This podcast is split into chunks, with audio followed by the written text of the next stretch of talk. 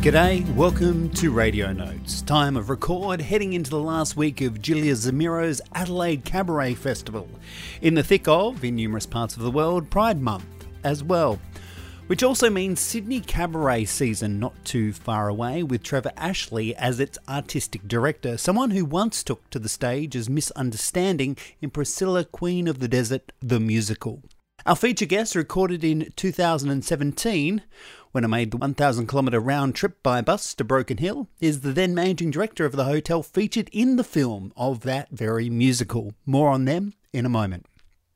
Just quickly wish to share that on my way to an interview with Dan Ilic of Rational Fear. Can hear our chat soon on episode 31.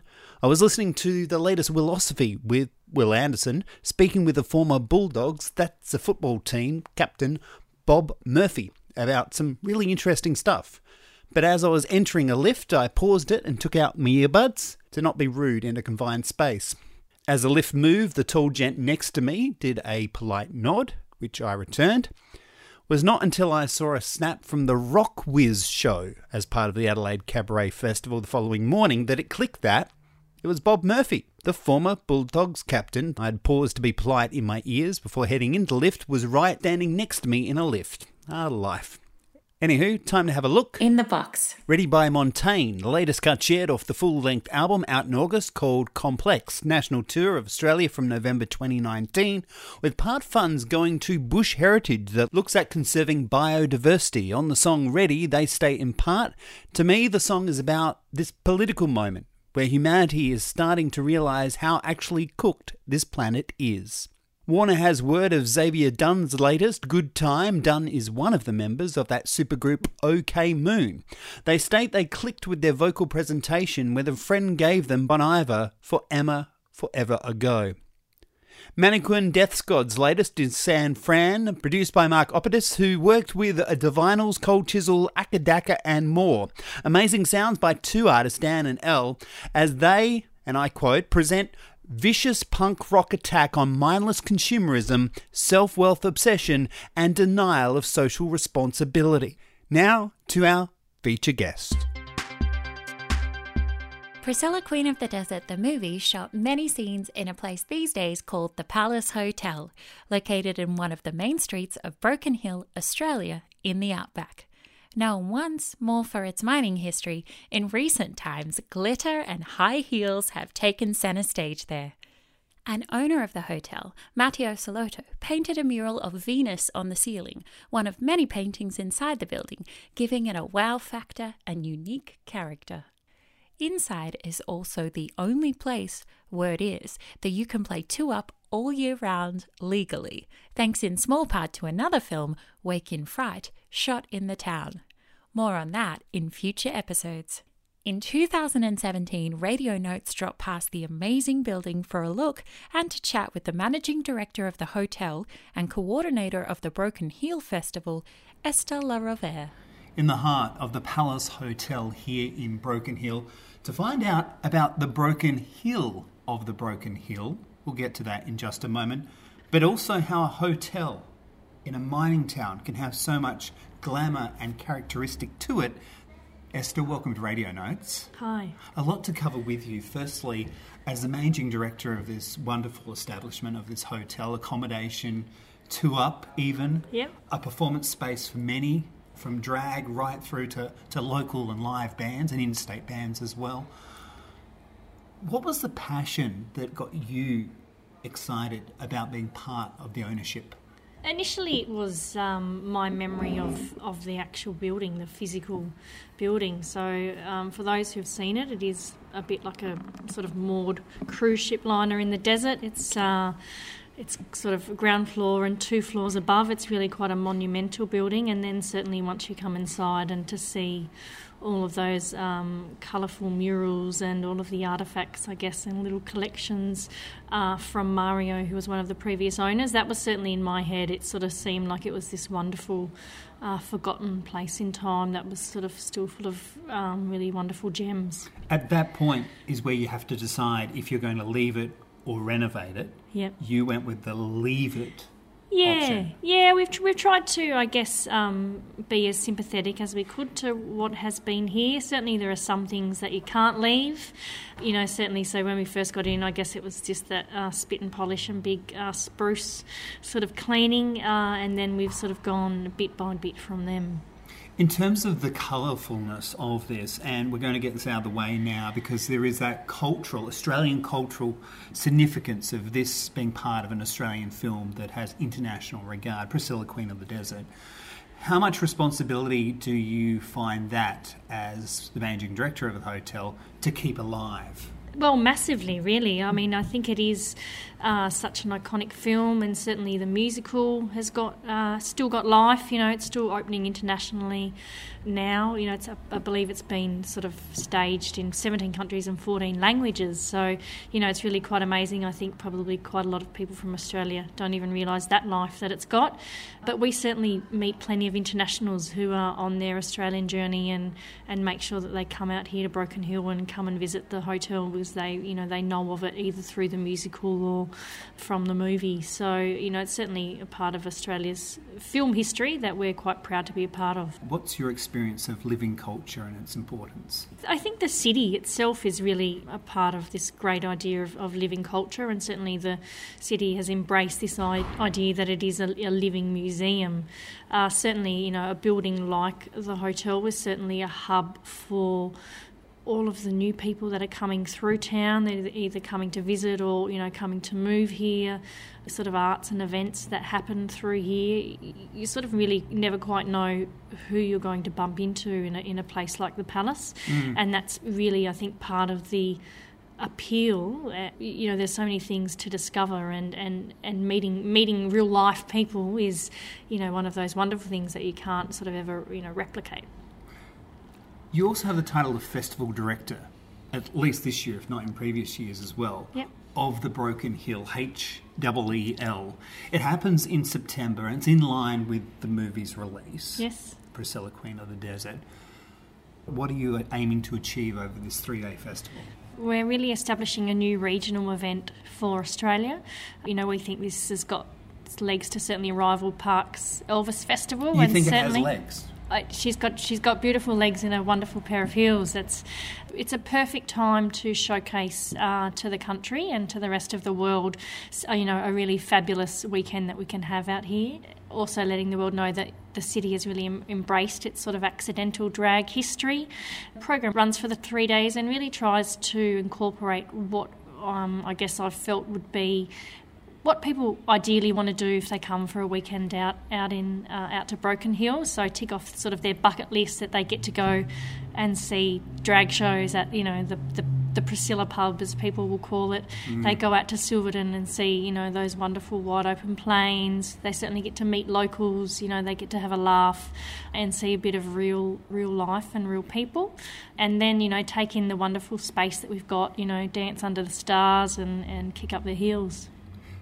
Some pretty big names as well. I was just, before we chatted, having a look at some of the names. You've got Vonnie, for example, an absolute legend. Yep. And also from Adelaide, South Australia, a place you may be well familiar with. Really, where, you know, our name card is really quite amazing. So, of course, you've got Vonnie, who's been in the scene for such a long time, one of the original Lay Girls, or from the Lay Girls show. The Girls at the time, that was groundbreaking. That's right. And, I mean, they, you know, I guess that was probably Australia's first taste. It's because, you know, they would tour all around the country and then certainly, you know, toured through Broken Hill. Mm. One of the other big name acts that we have this year is Trevor Ashley. So I guess as a singing performer, held one of the main roles in the Priscilla musical for the Australian shows. You know, so certainly has a wealth of experience behind him. We've got some... Sylvia, one of the cast members... in it, from the bar scene, will also be coming on. Oh, Shell, thank you. Not Sylv. Every year we try and have someone who was in the film. Seen Shell in the movie, she's nothing like that in real life, and she's, you know, I guess a true thespian and a really colourful character of our city. And to hear some of her stories about sort of her experience during the filming and, you know, the fact that she never told her family anything about that she was in this film, but she didn't really quite know, you know, what people were going to think or even really necessarily really what it was about. You know, there's some really wonderful, candid moments that we've heard from Shirl over the years with us, you know, including pulling out her famous white singlet that she wears in her scene. We have a couple of wonderful drag queens out of Melbourne by the name of Filma Box and Art Salone.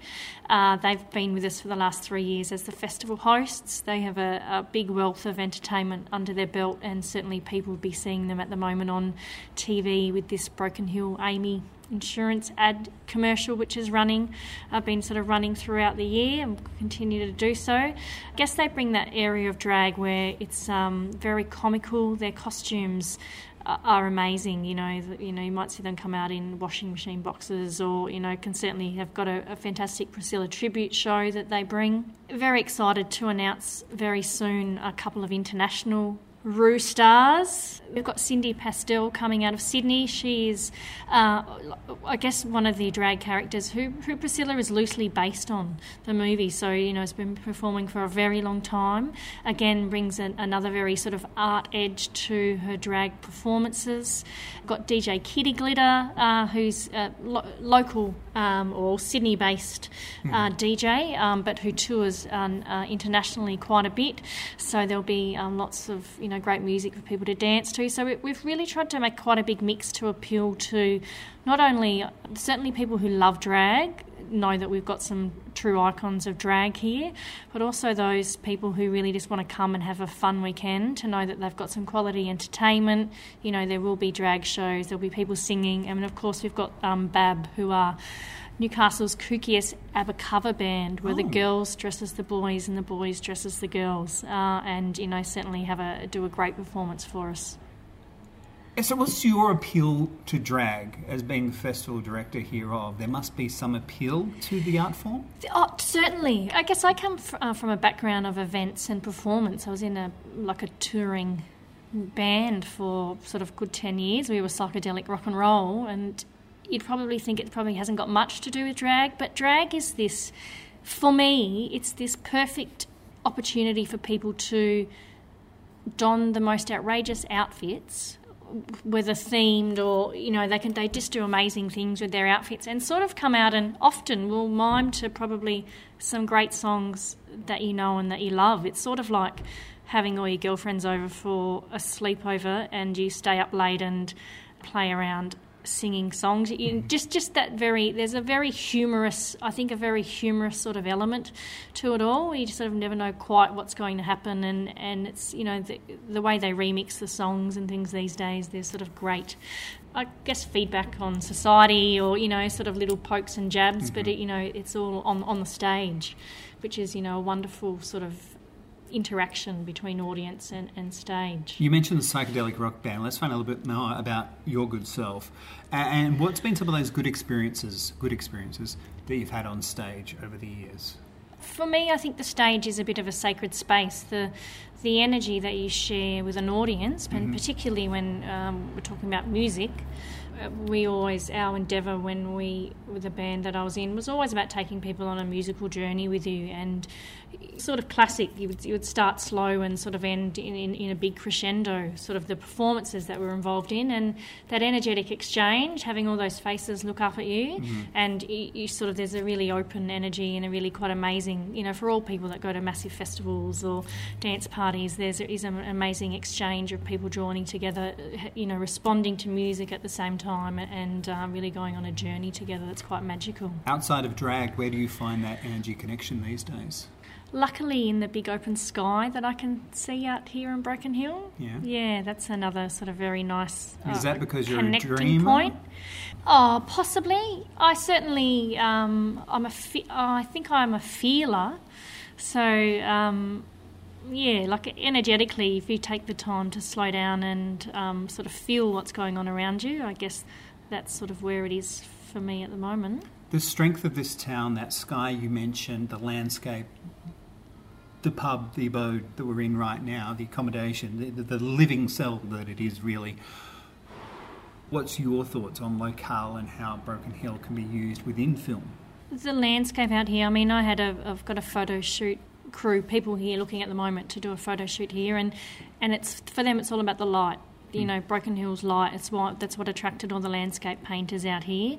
There really is amazing amount of light out here, and the way that the colours, you know, in the landscape and responds, you know, is really quite magical.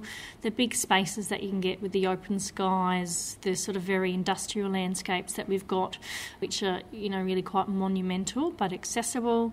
And then you can go to sort of other various landscapes, you know, whether you want sort of hills or sort of plains, no rainforests or anything like that, certainly.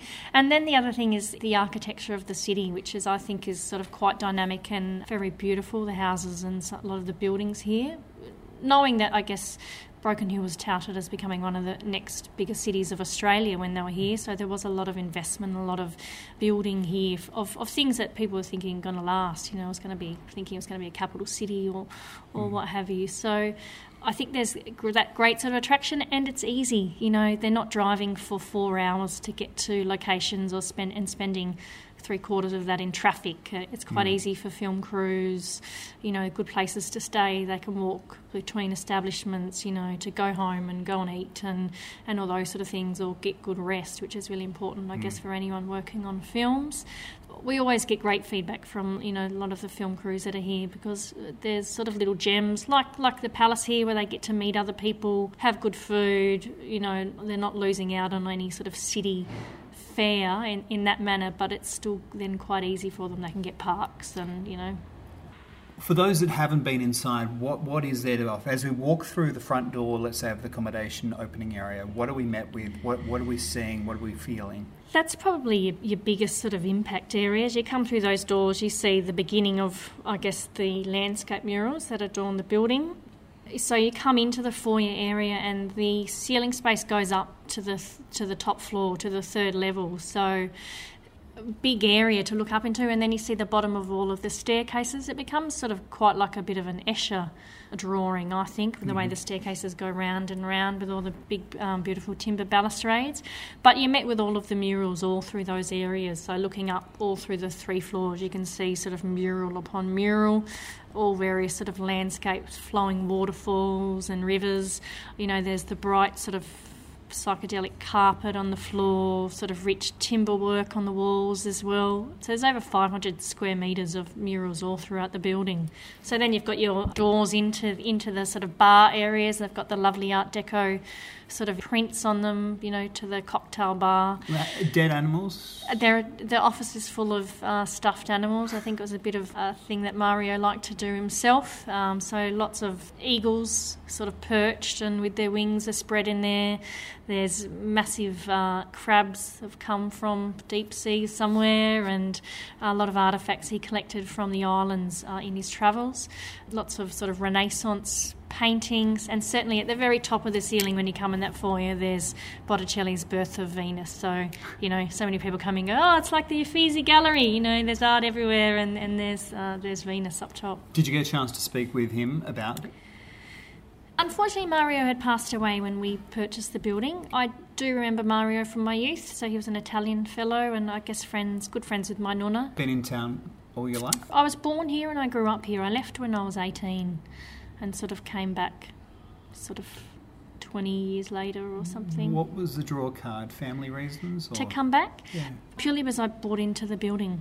Right. It was a bit of an accidental purchase sort of thing, accidental buy-in, I guess, a commitment. My sister originally was living in town and had seen that the building was up for sale and had started looking at it, and then contacted me asking whether I wanted to sort of be a part of it initially, because they really needed a live-in manager, and then it sort of all has begun from there.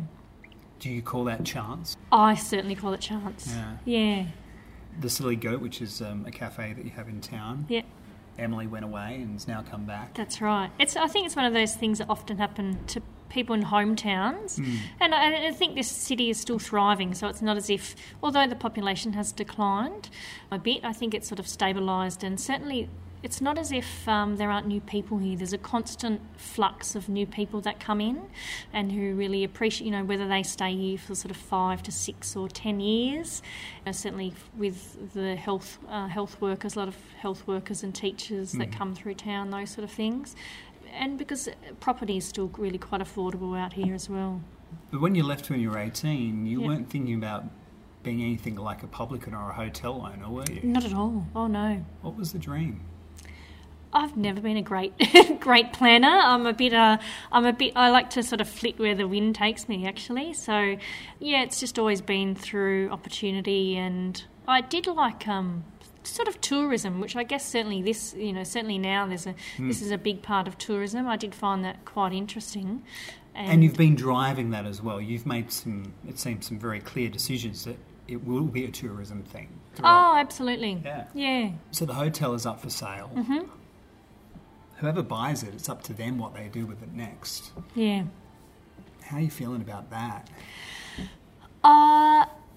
I can't imagine a good operator who is not going to see the values of this building, like in the elements that have still remained unchanged. Because that's the capital, isn't it? It is. Oh, absolutely. You know, like the murals, they'll never happen again. You know, I think there's something really wonderful about waking up in a place and you're not in an ibis and you can't remember what city you're in because they're all the same. It's like, remember that hotel we stayed in, you know, that still had the TVs with the dials, and they're the memorable things that people take with them with their stay. And so I just have a belief that any good operator is going to appreciate all the right things about this building. So the dream would be that it needs to go to an operator who will continue it on from there. Yeah, I mean, it's not going to be a sort of a willy-nilly purchase for somebody. No. It's going to, you know, require capital investment and certainly their time. And hopefully, you know, they've seen, I guess, I would like to think that they would have seen what we've done with the building so far and to see the success that has been and just hope that they would just like to continue, I guess, along that path. The festival itself will run separately to the hotel. It's always been run in that manner. Yeah. Again, I can't imagine a good operator who's not going to want to be a part of the festival. Of course. Certainly a lot of the festival happens in the street adjacent to the building. I don't think the appeal is just the building. The festival appeal is making that journey out back and the wonderful adventures you have along the road and the memory of things, good things that happen while you're out here.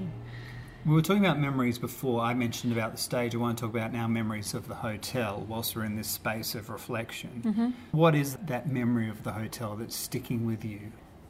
There have been many, you know, just to see sometimes a bar full of people, you know, when you've first packed out your bar or, you know, I don't remember the exact sort of night, but certainly when you look out and think, wow, this is a lot of fun, or, you know, we had Channel 10 come and film here once, you know, watching all the film crews and productions and, you know, having people pop up the bar, Alex Dimitriadis or, you know, David Wenham, you know, regulars here for a couple of weeks when they're in town. It's really... There's lots and lots of fun memories and, you know, amazing guests that I've met and people all, you know, who just happened to be at the building at the same time. I remember once I think I had about 12 countries that people were from, you know, who were staying in the building just on a random night in July sometimes. So I think more and more as I talk about it, more and more memories will come out. We'd always said we'd wish that we'd written a book.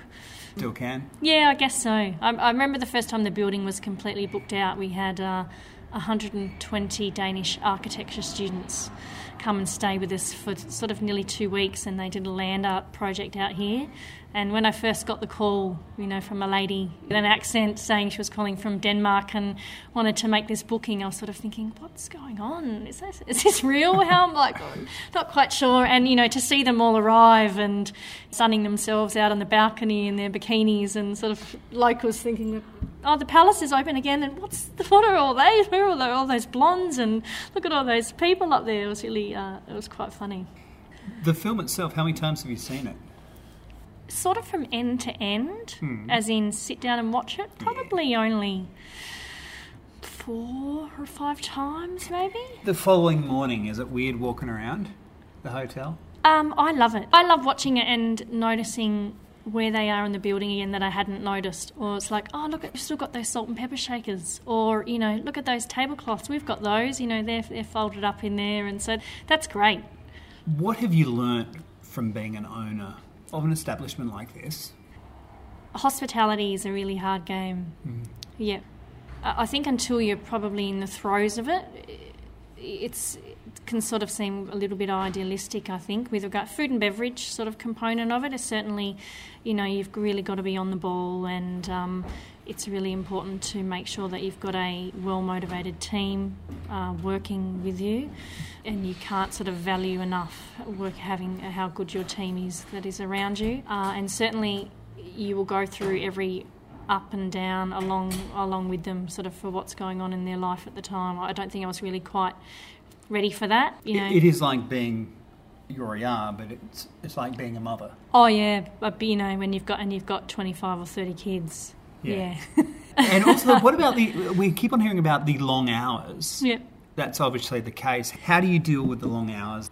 Because I have often worked for myself anyway, there's never been a real structured, you know, where you work 9 to 5, and I've never got used to that sort of swing anyway, which is lucky. I've noticed I'm sort of living back in the building again at the moment. I haven't been here the whole time, because there are days when you don't leave the building, you know, at all. Sort of you wake up and you're at work, and you go to bed and you're at work, and sort of, yeah, it sort of all just blends into one. So I'd make sure that I'd leave the building. Sometimes it might be a walk out the back door and, you know, around through to the front door sort of thing. But I'm really relishing spending time here at the moment with my 3-year-old son and watching his sort of interaction with the place.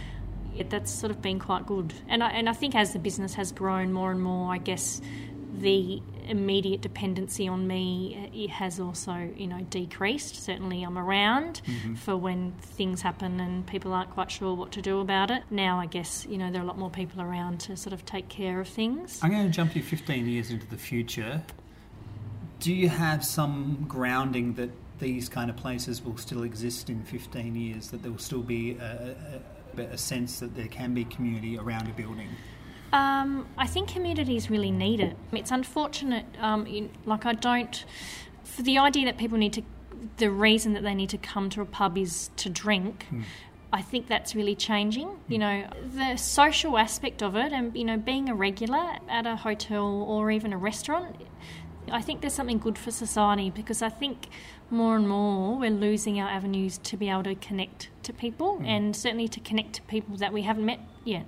So bumping into the random stranger at the bar, having dinner with someone you didn't know about, sharing a story, that's really important. You know, you can do it on social media, and, you know, there's always going to, you know, that's going to be probably a growing sort of aspect. But I really think certainly, and particularly certain types of people, they miss social interaction, being able to just have a random conversation, hear an opinion, watch other people, sort of just feel the presence of other people. I think it's really important. In 15 years' time, you can see that may not be there. Yeah, but I'd hope that it is, because I don't think the human desire to connect is going to go away. Connecting with someone in the same space as you, I think there's something raw and honest about it, and I think it's good for people. Esther, thanks for your time. Cheers. Esther La Rovere, Managing Director of the Palace Hotel in Broken Hill. Chat recorded in 2017. The Palace Hotel Broken Hill, oneword.com.au, is where the hotel is online. As for details of the Broken Heel Festival, that in 2019 is September 13th to 15th, head to bhfestival.com. First of a suite of chats recorded in Broken Hill. Next episode. What is on the other side? Do I actually want to be on the other side? Am I better where I am now? If I open the door, will I see all my nightmares free in the broad daylight? If there's a door that's closed to me, I'll find a way to open it or a way around it. And whatever is behind that door, I am accumulating the tools to be able to deal with. Lisa Salvo of On Diamond. RadioNotesPodcast.com for show notes and links. Web design there by Steve Davis. Theme music by Martin Kennedy and All India Radio. I'm Tammy Weller. John Murch is the producer and host, based in Adelaide, South Australia.